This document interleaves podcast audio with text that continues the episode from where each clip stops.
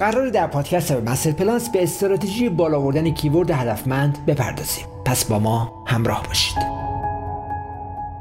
برای بالا آوردن keyword ها راه های زیادی وجود داره. ولی وقتی دانش کافی برای انجام این کار نداشته باشین تا به گوشتون می‌خوره که چگونه یک keyword بالا بیاریم فقط و فقط به backlink و لینک سازی یا ریپورتاج فکر می‌کنیم. در این بخش قصد دارم روش بالا آوردن keyword خاص بدون backlink و لینک سازی رو به شما آموزش بدم.